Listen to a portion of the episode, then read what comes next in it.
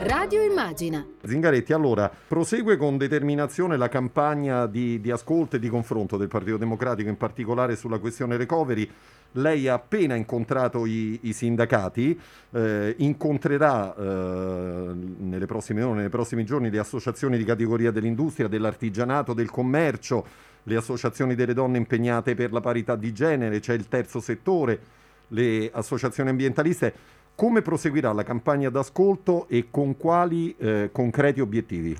Sì, è in corso il primo di una serie di incontri, come è stato detto in questo momento con le forze del sindacato, su un documento eh, dopo la pandemia un altro paese, perché il PD è tornato a, a promuovere una campagna di ascolto per cambiare, migliorare, condizionare il recovery. Già nelle settimane alle nostre spalle eh, abbiamo dato un grande contributo a cambiare la prima bozza del recovery, soprattutto cambiando il rapporto tra investimenti e bonus, diciamo così, o intervenendo su pilastri, penso alla parità di genere, alla sanità o alle infrastrutture sociali. Ma ora c'è il percorso parlamentare, quindi anche per il percorso parlamentare il Partito Democratico vuole assumere una posizione, una, e una strategia ascoltando l'Italia. Per questo si andrà, come è stato detto, dai sindacati alle forze produttive, ma anche all'associazionismo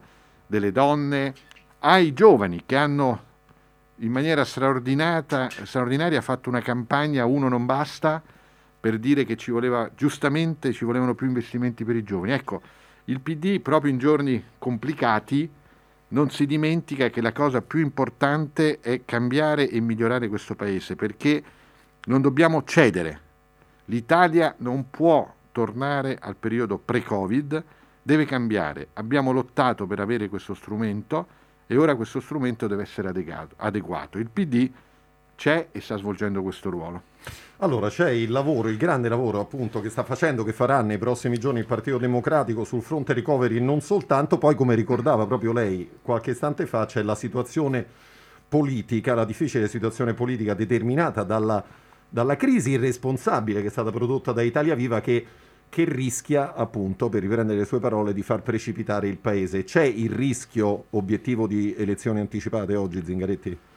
Guarda, il Partito Democratico non ha mai puntato, non punta e non vuole le elezioni politiche anticipate. Fatemi dire che in questi mesi alle nostre spalle il PD è stata in assoluto la forza che di più si è spesa con la propria iniziativa per evitare le elezioni, garantendo con uno spirito unitario e di responsabilità una buona qualità di governo. Addirittura il sottoscritto è stato accusato di eccessiva responsabilità. Invece noi abbiamo avuto responsabilità e battaglia sui contenuti, come quando in maniera testarda abbiamo ottenuto ad esempio la riforma dei decreti Salvini o come sul recovery non abbiamo urlato, ma abbiamo cambiato la prima bozza eh, di recovery.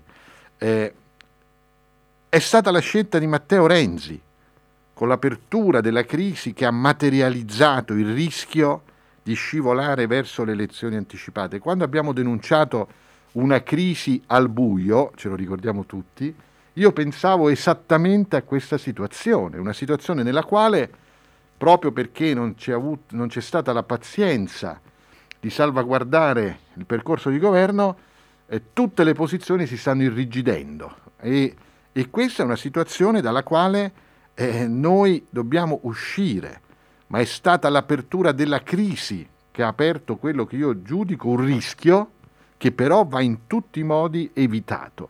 E per evitarlo, in questa situazione difficilissima, il Partito Democratico si sta adoperando, sta lavorando per garantire, ovviamente sulla base di un programma di legislatura, un governo che però deve essere autorevole, con una base parlamentare ampia, di forte impianto europeista e quando mi dici per fare che l'agenda ce la danno gli italiani, le emergenze italiane e, e il tema dello sviluppo italiano.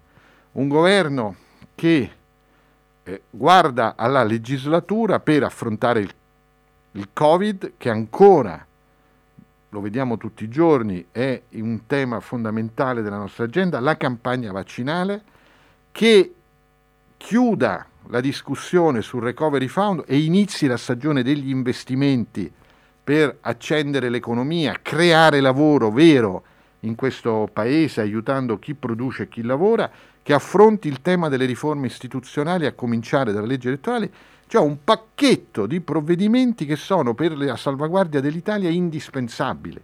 E su questo noi cerchiamo di costruire una maggioranza. Sa perché lo dico così? Perché io sì. vedo molte dichiarazioni che dicono no, bisogna avere un governo largo, potente, stra- eh, eh, sì, ho capito, poi però bisogna lavorarci perché i rapporti parlamentari in questo Parlamento sono quelli della drammatica sconfitta del 2018 che rendono questa possibilità una, responsa- una possibilità da raggiungere se però non si procede per strappi, perché la, l'annuncio delle dimissioni è stato lo strappo che ci ha fatto precipitare un, in una crisi che è quella che stiamo vivendo. Io soffro perché faccio anche il presidente di regione e vedo da una parte un'Italia che combatte, che soffre, che ha paura, che aspetta di alzare la saracinesca, che sta la mattina a vendere i propri prodotti, gli operai, i lavoratori e le lavoratrici che hanno paura di non rientrare dalla cassa integrazione,